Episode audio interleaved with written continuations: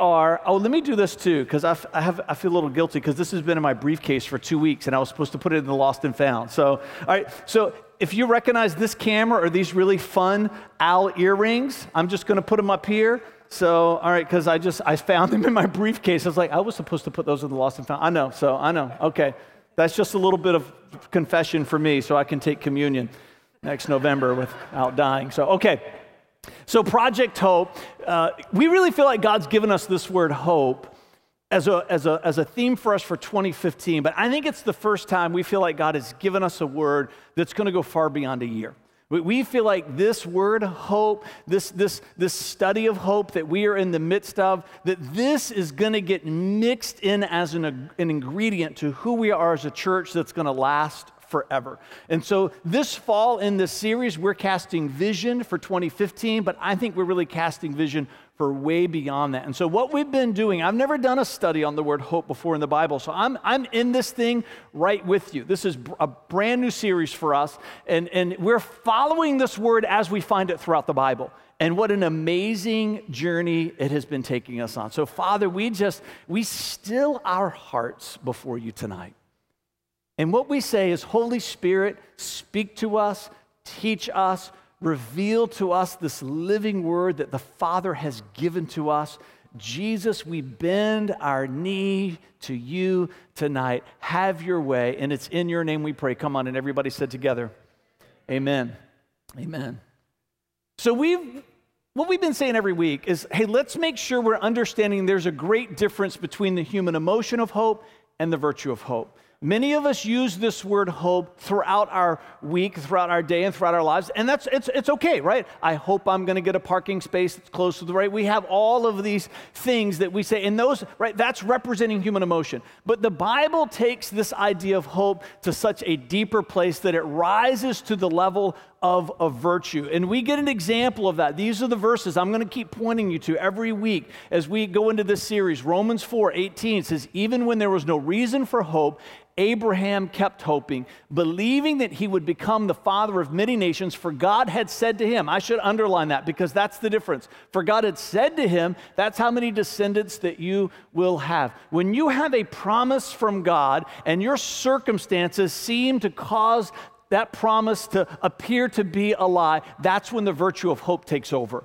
Where you say, I'm going to put my hope in his promise and not in my circumstance. That kind of feeling goes beyond emotion and gets into the realm of virtue. 1 Peter 3:15, it says that when the world comes and asks us for a reason of our hope, that we should be ready to explain it to them and talk to them about our faith in Christ.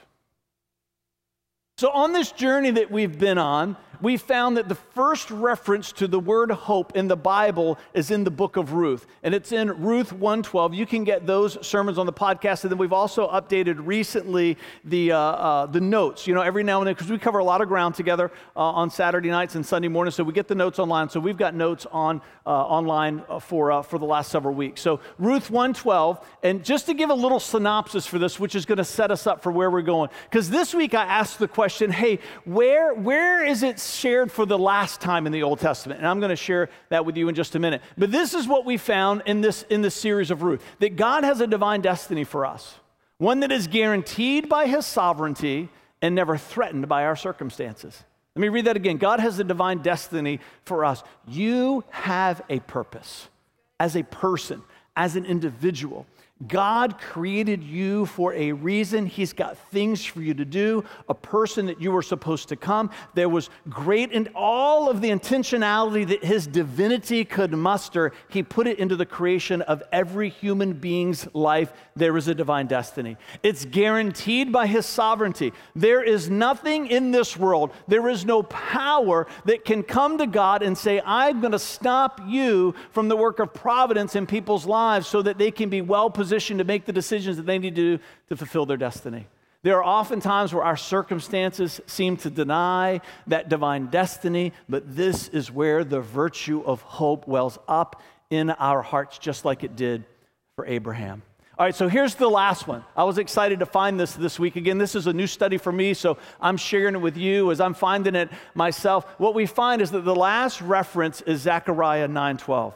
It's interesting to me, too. This is the next to last book in the Old Testament. We're going to talk a little bit more about that uh, in just a minute when we get to Malachi. But Zechariah 9 12 says, Come back to the place of safety, all you prisoners who still have hope. I promise this very day that I will repay two blessings for each of your troubles. That's a pretty cool promise, isn't it? I promise this very day that I will repay two blessings for each of your troubles. All right, so I'm going to pause here for commercial break because I have one more thing that I was supposed to do.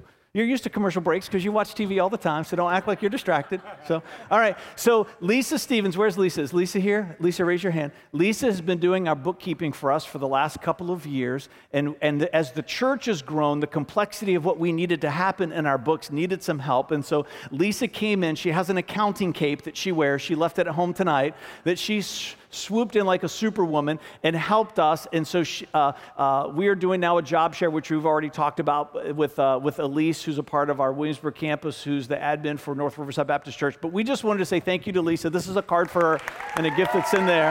All right. Thank you. Now back to our regularly scheduled programming. All right, let me read the last part of this one more time. I promise this very day that I will repay two blessings for each of your troubles. So, as I was praying about God, how, how, how do we want to approach this verse? How do we want to approach this text? This is what I felt like God spoke to me. God has a kingdom economy for us, He has a divine destiny for us, He has a kingdom economy for us. One that is governed by his scripture, right? The destiny is guaranteed by his sovereignty, but we're saying that there's a kingdom economy for us, one that is governed by his scripture and never transcended by our conclusions. This idea, it's striking to me that, that God's saying, hey, the last thing I'm going to say about hope in the Old Testament, I want to talk about the economy of the kingdom of heaven. That's now that's a big idea, and I'm going to focus in on that in a very specific way over the next several weeks. But this is important to us because one of the things that God is saying to us, hey, that there are principles and truths that govern the kingdom of heaven that will not make sense to you in your human understanding and your temporal existence. That, that there are things that God says to us, there are things that God asks for us, there are principles that, that He gives to us. And when we try to under, understand those things from a human perspective and through a human filter, we can get confused, we can get even disenchanted, we, we, we can find ourselves saying, This doesn't, just doesn't make sense. Let me give you an example of what some of those might be. Revelation 21 5, love this verse. This is where Jesus says in heaven, right? This is a glimpse into the heavenlies, into eternity. This is, this is the great declaration Behold, I make all things new. Now, this is an important declaration for us because if you've ever spent time reading in Revelation, we joke about this every now and again here at City Life, you find that there are some people doing some things over and over and over and over and over and over and over, and they've been doing things for thousands of years. Now, I don't know about you, but when I would read that, the type A personality that I am, I would think when I get to heaven, God, please don't ask me to do those things because that's going to be terribly monotonous for me, right? You ever had that thought? Am I the only one? I'm just a little bit weird confessing that by myself tonight. Okay. Right? There's a story of these 24 elders that are surrounded by this glassy sea, and, and there's the throne of heaven, and they keep singing the same song over and over and over, and they cast down their crown, and then they pick it up, and they cast it down. They've been doing that for thousands of years. In our humanity, we say there's monotony, but that's ascribing a temporal principle into an eternal realm, and you cannot do that. Because Jesus says, Behold, I make all things new. See, in this world, we have what's called the law of diminishing marginal returns. So, so newspaper boxes, believe it or not, are successful in our society where thievery is so prominent. Because you can put your money in that box, but when you open it up, that second newspaper is worth so little for you, you will not even take it, even though there's no consequence for it. So that makes the law of diminishing marginal returns. In heaven, the glory of God is so enamoring and overwhelming he could ask you to sing the same song and do the same thing for Him for 10,000 years, and it will be just as new the millionth time as it is the first time because He makes all things new. Right? You with me? And our in the human world, that does not make sense. But in an eternal realm, his wisdom transcends human understanding. Mark 8, 34 to 35. One of the great stories where Jesus says, if you want to find your life, you've got to lose your life. If you want to gain your life, you've got to give up your life, right? He gives this, this great message. It's just backwards. There is nothing for us in this realm, right? If we give something up, we lose it, right? If we want to gain it, we need to go get it. Jesus says, not in my kingdom. It does not work that way. Time and time and time and time again, we find all of these teachings throughout God's word that seem to be upside down from our human experience. So, what we're going to be talking about for the next several weeks, which is going to frustrate some of you, which you're, you're not going to like where we're going for the next few weeks, but it's okay. You're going to be all right, right? We're going to talk about giving for the next few weeks. And let me tell you about why we're going to talk about that. Because I've been on my own journey. I shared about this about a year ago. I've been on my own personal journey of transformation with my comfort level in talking about giving in the church. And I shared this story about a year ago. So, about a year ago, I was having a conversation with God. And, you know, those moments where pastors, we pride ourselves on how great of a job we're doing. If you didn't know that, pastors do those types of things, right? And so we, we have our flaws and faults. If you're looking for a church where the pastor doesn't have flaws and faults, you shouldn't come back here anymore because I have plenty of my own, right? So, I'm having this conversation with God. And one of the things I was just praying about, I was talking about God, how great it is that as a church we seldom talk about giving, right? And, and so in one of the in this conversation with God, I was just praying for people because I know that so many people that come here, they've spent their whole life inundated with teaching on giving that's bad. They've been manipulated, they've been pressured, they've been taught things that just aren't true, and they're looking for a church that just they every week they come, they're not feeling like somebody's trying to take their money. And so I've just right, I was saying we're just not going to be that church. And so this is what I, this is what I felt like God said to me. So Fred, he calls me Fred, doesn't call me Pastor Fred. He said, Fred, he said, and then when I'm really in trouble, it's Joseph Frederick, right? Well, that's my first and middle, right? So did anybody have that when you were growing up? If you got the first and middle? And then if you got called your siblings' names before they got to your name, hide. Just hide.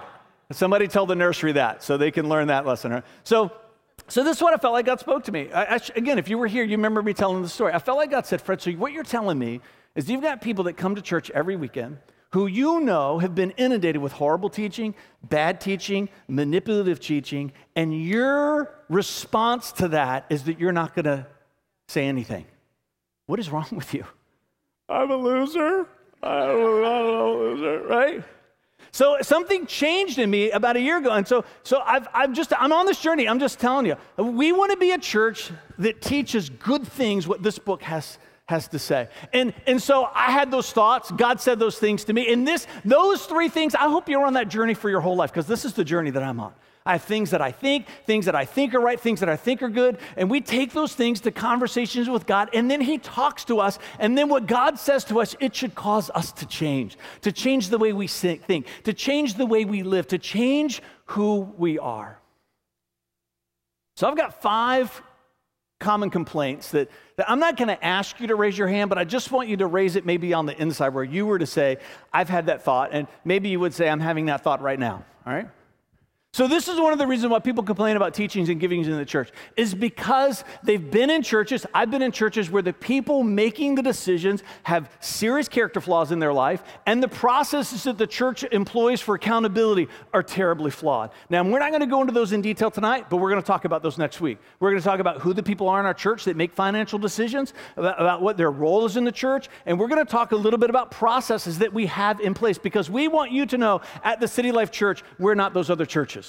We, we bring great intentionality to who it is and how we do it. That you can talk about giving in a church and talk about finances at a church in a way that inspires people and doesn't berate and demean people. So we're going to talk about that. But maybe you've had that. I've had those feelings in churches that I've been in the past, that things are just hopelessly flawed. Another one is this, is that sometimes it feels like, and this is a fair complaint, when the, when the pastor who works for the church teaches about giving, it feels a little self-serving, right? Right? Some of you, right? If you would raise your hand, you're thinking, I've, I've had that thought. I had that thought about five minutes ago. So I just, I'm just going to share a little bit about my journey. So one of the things I love about the providence of God in my own personal journey is that I made a decision for Christ in December of 1990. I made my vow of devotion to Christ then. And I knew early on that I had a vocational calling to ministry in my life er, in that first year. But it took almost 10 years for that vocational ministry calling to, to, to come to fruition. So I had almost a decade in a, in a, a non church job. And during that 10 years, I was a part of my church. I was a leader in my church. I tithed at my church. I participated in Faith Promise in my church. I was just as excited about giving and tithing and Faith Promise for those 10 years, long before church ever became a job for me. Now, why do I share that? Because it's personal for me. I think that's a gift that God gave to me. Because one of the temptations that I face, one of the whispers that the enemy gives into my ear, oftentimes on Saturdays, is when I'm praying for the service. This is one of the whispers I hear. The only reason you're teaching that is because it's self serving. Right? That's one of the, the temptations, the things that I have to face. Right? The only reason you're talking about that, right? And so when, it, when it's this particular topic, which I had those thoughts and feelings today, I'm able to take a deep breath and I'm able to say, no, it really isn't. Because I've got those 10 years that I can look back to and say, I was just as passionate about the things that I'm going to teach on then as I am now. And the reason I was passionate about them is because of Jesus, not because of a job. And even though it's a job for me today, I had a whole decade of it just being about Jesus, and that's all that it is about me today. And any pastor who has a job, that job should be because of who Jesus is in their life. And the things that they teach and they share should not be because of the job that they have, but because of the Jesus that they serve. And, and if you're thinking to yourself too, I appreciate what you're saying that, Fred, but, but my experience in church is just, I go from church to church to church, and everywhere I go, I just, I'm frustrated about all this conversation about money. And what I want to ask you to do, if that's you tonight, and maybe you're here for the first time and go, you're, you're thinking, here we go again, right? Stick around, kick the tires, look behind the curtain, ask some questions, and what you're going to find, it's a healthy church there's no question that we will not answer. There's no question that we will not answer. So, so this is part of what happens. We, we, we teach about this often. You've got scripts that are operating in your life. I have scripts that are operating in my life. One of the ways that scripts are the most prevalent in our lives are in our marriages and in our parenting. When, when you get married, you bring a script, just like a movie script. Like I love that commercial where they're reading off of the script, and then right, that's a car commercial. Car commercial, they have great commercials, right? And so, right, but this is life. This is what you and I do, right? Because we grow up in a home and we watch a, a mom and a dad, or maybe you didn't get to watch a mom and a dad, and that's a script unto itself. But there's a script about marriage that's given to you, and then when you get married, you begin to work off of that script. And this is part of the journey of Christianity is letting God rewrite the scripts of our lives. Not with the scripts from our human experience, but get the scripture to become the script of our lives to change the way that we live. It happens in parenting. You were parented, or maybe you weren't parented, that's a script unto itself. And so when you begin to parent, we talk about this in premarital counseling. When, when, when you begin to parent, you have a script that you're working off of. That's why we do a, a parenting class in the spring every year because we want you to have a godly script that you're working off of. All of us came into this church with a church script. All of us came into this church with a church script that's based on our human experience. And what we're saying is go on this journey with us. Go on this journey with us and let God write a new script in your life for what you should expect church to be. And let's do that together. Number four, right? So, some of you here tonight, you've been trying to get somebody to come to church with you. You've been inviting them to church, right? And they show up and you're like, good God, really? You're going to talk about giving on the first, they finally come. They finally come. So, so at the at the church that that that I came from, they had a, a mic up here just like we do. So if people felt like that that uh, God had that was was saying something to them that they were supposed to share with the church, and they can come and we talk about it. And if we feel like it's you know it's something that fits in, then we pause the service. And you've been at services where we where we've done that before. And so at the church we we came from, it was really prevalent. But sometimes the people working the mic didn't do a good job of filtering the people that, that shared. You, you're tracking with me? Because sometimes people come because they just want an audience, and so that's part of our job to filter that out. But there were times where that wasn't done very well, and some people would do some odd things. And and and during baby dedications. It was a larger church, so baby dedications were big, and family would come. It was like a 1,500 person church, and they would have extended family. And, and uh, every, I tell you, every time we would do a baby dedication, the, the dad would always pull me inside and say, Who, Who's working the mic this morning? Right? because they've been trying to get their family to come. And the last thing, please, God, don't let anybody do anything odd. And then my parents, that's all they're going to be talking about when we go out to lunch, right? And so some of you here tonight, and so this is what I would say. If you bring someone to church and they come for the first time, and this is what's being talked about, you've got to trust the providence of God. That God knows when they're going to come, and He knows what they need to hear. He knows what they need to hear. And there's just got to be something inside of you that says, I'm going to trust that God knows what we need to hear and when we need to hear it. So this is this is the last one I want to talk about a little bit. You might feel hopelessly threatened every time a church talks about money. And this, this is what I would share with you. It's, it's easy for us to have our, our fists clenched when it comes to our material resources. What I want to ask you to do is just to, over these next few weeks together, we want your fists to be clenched, but we want them to be clenched to the will of God. Because if, if, if your fists are clenched to anything else except His will, when God begins to reveal his will to you, you will begin to negotiate that will based on what he's asking you to let go. But if I'm not holding on to anything else, and the only thing that I'm holding on to in my heart is His will, when He comes to me and asks me to lay things down, I've already laid them down because the only thing I want for His life is His will. And so when we read his word and it begins to challenge us, when he begins to speak to us and it be- begins to require change in us, make sure that you're holding tightly to the emotion and the feeling of the virtue of saying, God, I want to be found faithful. I want to be found faithful. All right, so I'm going to tell you a story. Tonight. This is the first hog hunt I ever went on. Went on two years ago. Thank you, Kevin. Kevin said I look good in that picture. That's my pre-beard, pre-beard era. So that picture in the middle is me remembering the article that I had read that morning about I didn't know there were panthers in Florida. Did you know there panthers in Florida? Right? And so I did this little selfie out there in the jungles of Florida. And you might not think that there are jungles in Florida, but there are spiders as big as your face. There are more lethal snakes there than a zoo exhibit. There are panthers, and then there are also alligators. This little place here is where we would stop and we would sit on that log for a break during the day when we were tracking the hogs. And every time I sat down on that log that was stretched out over the water, I kept thinking about all the wildebeest that I saw on the nature channels. They would come, right, for their, their morning drink of water, that that might be me. So this was me tracking uh, a herd of hogs, and then I realized that maybe there's a panther tracking me, right? That just puts a little fear in your heart. So this is this is Dick and Dan. They should have their own show, should they not? It's Dick and Dan. And so Dan is a friend of mine from Mechanicsville outside of, of, of Richmond. So let me, uh, now that I've set that up a little bit, one of the things that I had with me when I was in the woods, because we were oftentimes by ourselves, was a compass.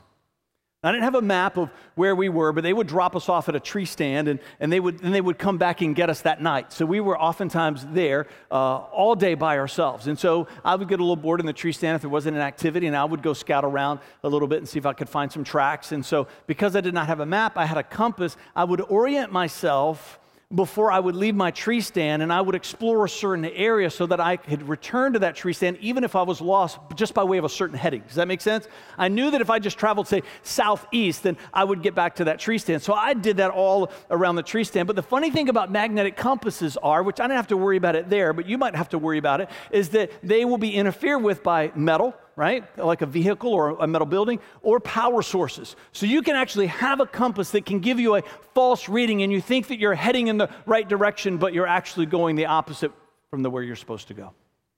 So then there's Dan. When we were with Dan, we didn't really need a compass because he's a living compass, right? He had all kinds of gear to test the, he was pulling stuff out of his pockets all the time. What is that? How, did, how do you do that? So we were in this one part, in this one area where we, we were tracking this herd of pigs for hours on end. By the end of it, my friend, Pastor Dave, who pastors down in Florida, we had no idea where we were. No idea. We were in brush so thick that you, you, you couldn't even see your feet when you looked down. And, and, and we said, Dan, how do we, where do we go from here? He said, if we just walk about 20 paces that way, there's going to be a barbed wire fence in a road that we're only five minutes from the house. We said, okay, right? Maybe, maybe, right? Sure enough, 20 paces, barbed wire fence, road that leads back to the house. He may be involved in the dark arts. I'm not sure. We might have to do an intervention. But, but he's spent his whole life outside. He, has a, he was never boastful, but he was never apologetic about his experience in the field. Well, why am I telling you these stories? I'm telling these stories for two reasons, as before we get into the meat of what we're talking about tonight, and then over the next couple of weeks. I'm going to ask you to ask yourself the question Is there any wrong thinking that is affecting my true north? All of us are walking in here with a lifetime of things that we've heard and that's been taught about giving. Some of that stuff is good, some of it is not. And you, I'm asking you to go on a journey with the Holy Spirit. Ask the Holy Spirit. Say, Holy Spirit, reveal to me the things that I have embraced as true, that's wrong thinking, that's affecting the compass of my heart to discern what is true and what is right. And the next one is this Do I trust this guy's experience in the field?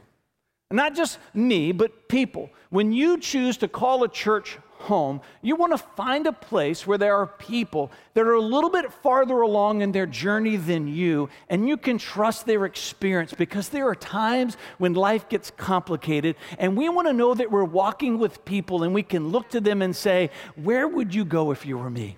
I've got people in this church that I look to for that. I hope that you're finding people in this church that you can look to for that. That's part of having the gift of spiritual community as people that are just a little bit more seasoned than we are. That I'm not talking about doing what people say or people can controlling you. If you've been a part of this church for any amount of time, you know that's not the culture of this church. We're talking about genuine relationship. We're talking about mutual respect. We all need people that we can grab and say, This is where I am. What do you think? What direction do you think I should go in?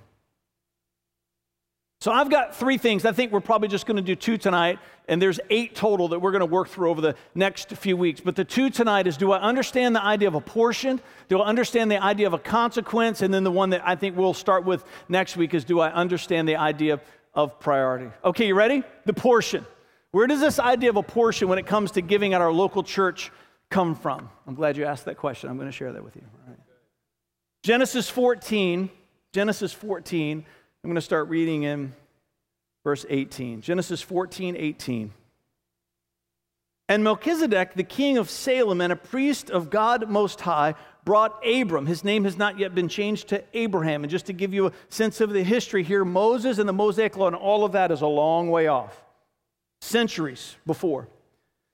He brought Abram some bread and wine, and Melchizedek blessed Abram with this blessing Blessed be Abram by God Most High creator of heaven and earth, and blessed be God Most High, who has defeated your enemies for you. Then listen to what it says. Then Abram gave, gave Melchizedek a tenth of all the goods that he had recovered. Now, let me jump over to Matthew 23 23, and then I'm going to talk about these two verses and why both of them are important to me personally. Matthew 23 23. What sorrow awaits you, teachers of religious law, and you Pharisees, hypocrites, you are careful to tithe, which means a tenth part, even the tiniest income from your herb gardens, but you ignore the most important aspects of the law, which then he talks about virtues, justice, mercy, and faith. Now, he could have stopped there, but he did not. This is Jesus himself teaching.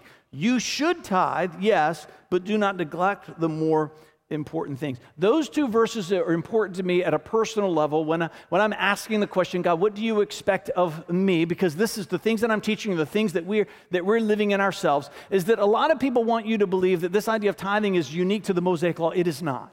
It, it, it, predated. This is why I believe God put that verse in Genesis in there, and why this verse in Matthew is in there, is because He's bookending some history for us. He wants us to know it is not unique to the Mosaic Law. The Mosaic Law was a continuation of things that God had already had established. It just wasn't recorded for us in many respects. And one of them is this idea of giving a tenth part of what we have to a spiritual community that we call home. In Matthew 23 23, I've heard people say, well, Fred, he's talking specifically to some religious religious leaders. Well, that's a dangerous way to interpret the Bible. If you set aside everything that Jesus said in Matthew, Mark, Luke, and John, anytime he was ever speaking to a religious leader, I'm just telling you, you have set aside a big part of Christianity right it's it's in there for a reason for us and so so this idea of a portion is something that god has come up with that now he has given to us and it's something that he asks us i believe to walk in with our finances now, now, when you're reading the Old Testament and asking the question, when I see things in here, how much of that am I supposed to do now? I'm not saying it doesn't exist, but I'm just saying I haven't found it yet if it does. I've not found anything from the Old Testament as we're asking the question, does it carry forward into the New Testament? It does not fit into one of these three categories. For some of the things, they're released meaning that the Mosaic law in much of the Old Testament is divided into three categories there's ceremonial law, there's civil law, and then there is moral law, which drives me crazy because you know I have an alliteration addiction. I wish there was a, a third C there, but it's not, right? In all the classes that, are. all right, so just a little sidebar there. All right, so when you're looking at things that are released, usually it's things from the civil law and the ceremonial law. Right? Priests had to wear a certain kind of outfit back then. We don't have to do that anymore. It, it mattered to God then, doesn't it doesn't matter now. There's dietary laws. The principle of dietary laws is to be in good stewards of your physical body. That remains today. But the way that that had to be accomplished, that's been released. Praise God for barbecue, okay? Right? So that's been released. That you, you're not, they had to follow it then. We, right? You understand there's things that have been released. There's things when we read in the Old Testament, there's, there's a journey we go through that, that things have been left behind. Then there are things that remain, like the Ten Commandments. If Jesus does not come back for another 10,000 years, it's still wrong to steal. If Jesus doesn't come back for another 10,000 years, hey, guess what? Rest is still important to God, the idea of a weekly Sabbath. That there are things that remain. They're not going to change. They've not ever changed, and they're not going to change, not ever. And then there's raise, right? Things that Jesus said, I'm going to I'm going to raise the standard. So, the Sermon on the Mount, if you've never read that, Matthew 5, 6, and 7. Oh, it's good. But, I, but read it carefully because you're going to walk away going, wow. Because there's times where Jesus says, I know that you've read in the law that it says this, but now I'm saying it's that. He says in the law, it talks about adultery, but I'm saying to you, if you linger in a lustful moment in your heart after that person, you've already sinned. He raised the standard. There's lots of things in the Mosaic law about how we treat our enemies. Jesus says, I just want you to know from, from this day forward, I'm going to ask you to love them. There are things in the Old Testament where he raises the standard, he takes it to a higher place. Even in his ministry, which is one of our six great commands, which we're going to be talking about this in the, in the beginning of the year, those numbers, the 1, the 6, the 12, and the 24, and what they mean for us, where Jesus says, I'm going to ask you to love one another as I've loved you. When he was asked about the two greatest commandments, he said, Love the Lord your God with all your heart, soul, mind, and the strength. And the second is like unto it, love your neighbor as yourself. But even on that last week of his life, he raised the standard. It's one thing to love God, to love others the way we would love yourself, but Jesus says, Now I'm going to ask you to love the world the way that I love you. That's just loving people different. You know Jesus is in the process sometimes of taking us farther and taking us deeper. Now, when it comes to the idea of a biblical tithe, I'm just telling you, I have a hard time putting it in the category of release. Because when I read that text in Genesis and when I read that text in Matthew, I just, I don't see Jesus putting it there. I just don't. You, you got to come to your own conclusions. I'm just sharing your mind and how we live. Then there's remain. I can see people making an argument for that. But for me, we live in a place of, we think God has just taken the ceiling off the number. We think 10% is a beginning. We think it's a great start, 10% of our gross annual income. But as a family, our heart is we just want to keep moving past that all the rest of our lives. Because we understand that there is an economy to God's kingdom, there is an economy to his kingdom that does not make sense. And we want to live our lives head over heels, deep into everything that God has for us. And I think, which is this message, a hope for generosity, you cannot be too generous. Scripture must never be leveraged to justify living less.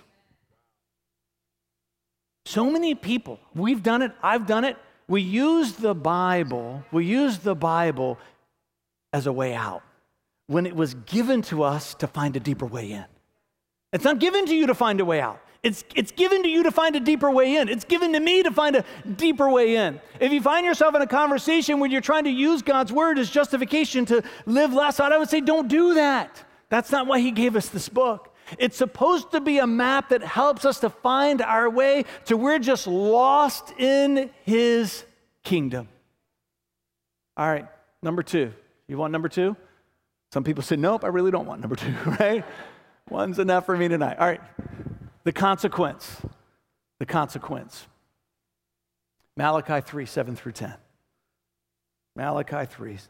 This is some of the most astounding text in the Bible. Something God says here, He does not say. This is one of the few places in the Bible where, where people might say, Does God ever contradict Himself? I think you can make an argument that He does it here, but when you're sovereign, you can do whatever you want. All right. Malachi 3 7 through 10. Ever since the days of your ancestors, you have scorned my decrees and failed to obey them. Now return to me, and I will return to you, says the Lord of heaven's armies. But you ask, How can we return when we have never gone away? Should people cheat God? Yet you have cheated me. That's his response back to them. But you ask, What do you mean? When did we ever cheat you?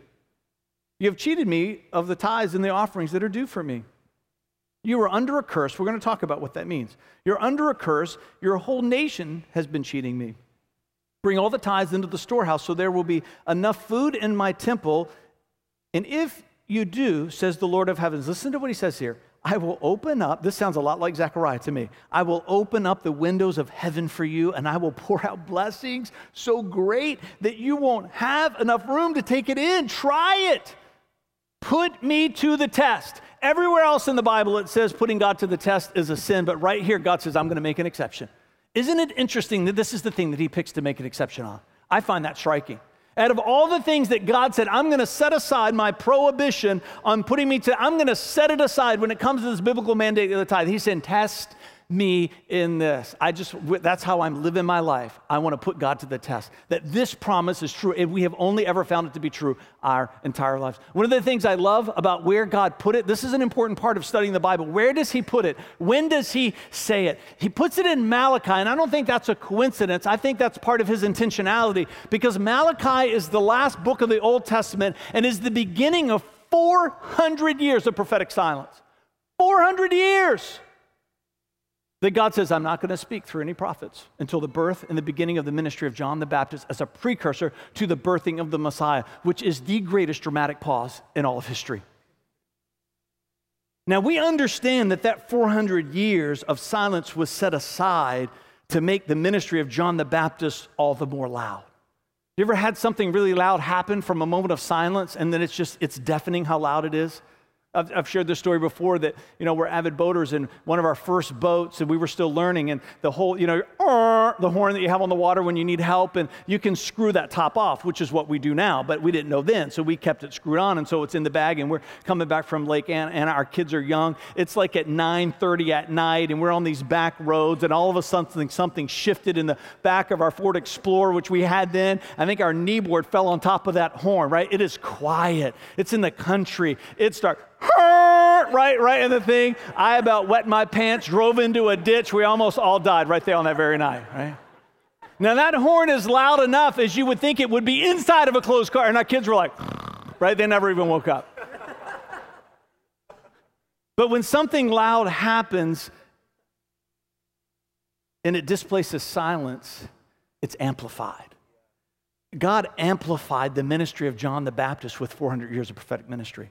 But the, the part that people forget is that it also means what he said right before he stopped talking is pretty important. Now, some of you, you like to talk, and you know who you are.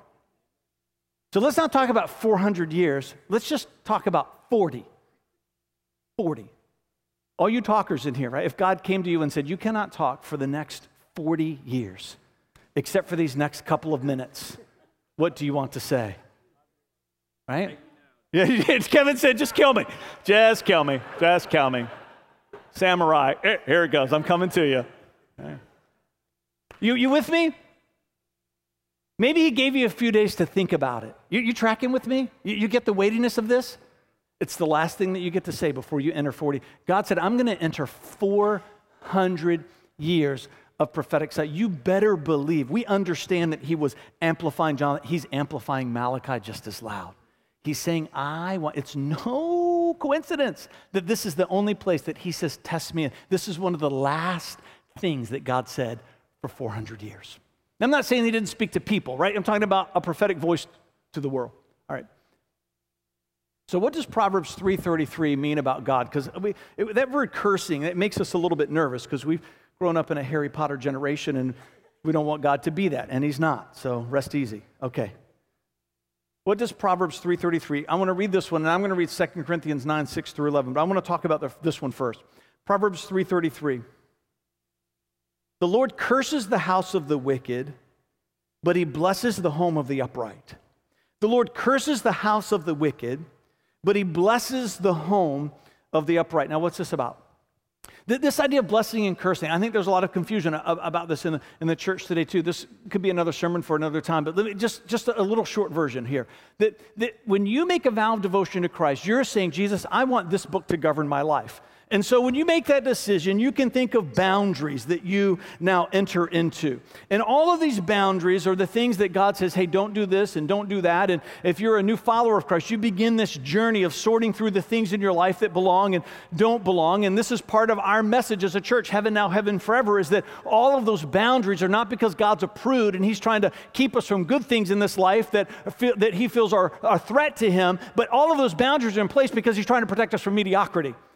Because the things that he says don't do are going to rob us of the deeper living, right? And so, this idea of cursing means that when you step outside of the boundaries that he has given, you're living a cursed life because your life is void of the blessing that you would have had if you would remain inside the, the boundary. God's not up there like Harry Potter with some wand and he's the, these incantations that when you disobey, he hits you with it and he, right? That, that's not, but that's how we, that we view God. That's not who he is. What he says is, I've got boundaries. I'm going to tell you what those boundaries are, make some decisions. And if you choose to live within the boundaries that I've given to you, then you're going to walk in my favor. You're going to walk in my blessing. If you choose to step outside of that, it's a cursed life. Not because there's some incantation that I'm going to speak over you. It's a cursed life because that's a life that is chosen to forego the favor of God. We stay inside of his boundaries. What does that verse mean to you? That's what it means to me. All right, 2 Corinthians 9, 6 through 11.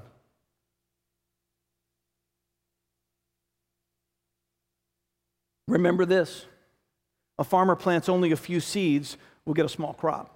But the one who plants generously will get a generous crop. You must each decide in your heart how much you should give. Don't give reluctantly in response to pressure. If there was any text that I could say speaks to the culture of our church with giving, it's these verses right here. For God loves a person who gives cheerfully. And God will generously provide all you need. Then you will always have everything you need and plenty left over to share with others. As scripture says, they share freely and give generously to the poor. Their good deeds will be remembered forever. For God is the one who provides seed for the farmer and then bread to eat. In the same way, he will provide and increase your resources, then produce a great harvest of generosity in you. That's Malachi. Promise all over again. Yes, you will be enriched in every way so that you can always be generous. And when we take your gifts to those who need them, they will thank God. So, two good things will result from this ministry of giving. The needs of believers in Jerusalem will be met, and they will joyfully express their thanks to God. This is the question I have What does this mean about you?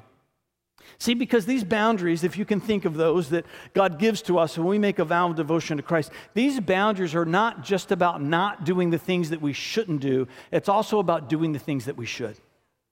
And one of the reasons why people live a life respecting the boundaries, but the favor of God and the blessing of God always seems elusive to them, is because their idea of sin is only about the not doing the things that they shouldn't, but they've not yet embraced the idea that these boundaries are also about all the things that we should do. So, this idea of a tithe falls into this category of something that God's asking us to do. And if I don't do all the things that God is asking me to do, even though I feel like I'm inside the boundaries, there's a part of me that's still outside.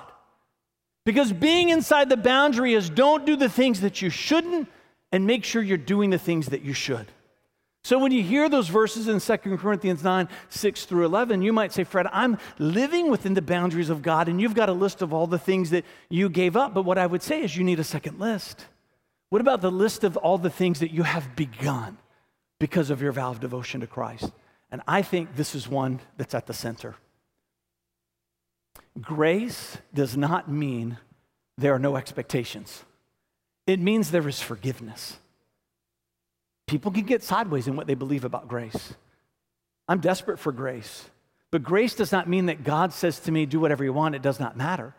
Grace means that when I step outside the boundaries, there is forgiveness that He has for me every time.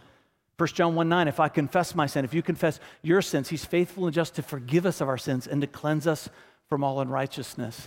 It means that there is forgiveness, and forgiveness does not mean that there are never consequences. If you are parenting, we forgive our child when they step outside the boundaries, but if you're parenting well, you leave some consequences in place so they can learn their lesson so they don't so easily step out the boundaries next time. God says to you, He says to me, hey, when you, I have a grace for you, but I have expectations for you. And when you don't live up to those expectations, my forgiveness is always here waiting for you, but it doesn't mean that I'm going to give you a pass on every consequence. Because if we know that and our earthly understanding of parenting, how much more does He as a perfect father to us? I'm in the home stretch.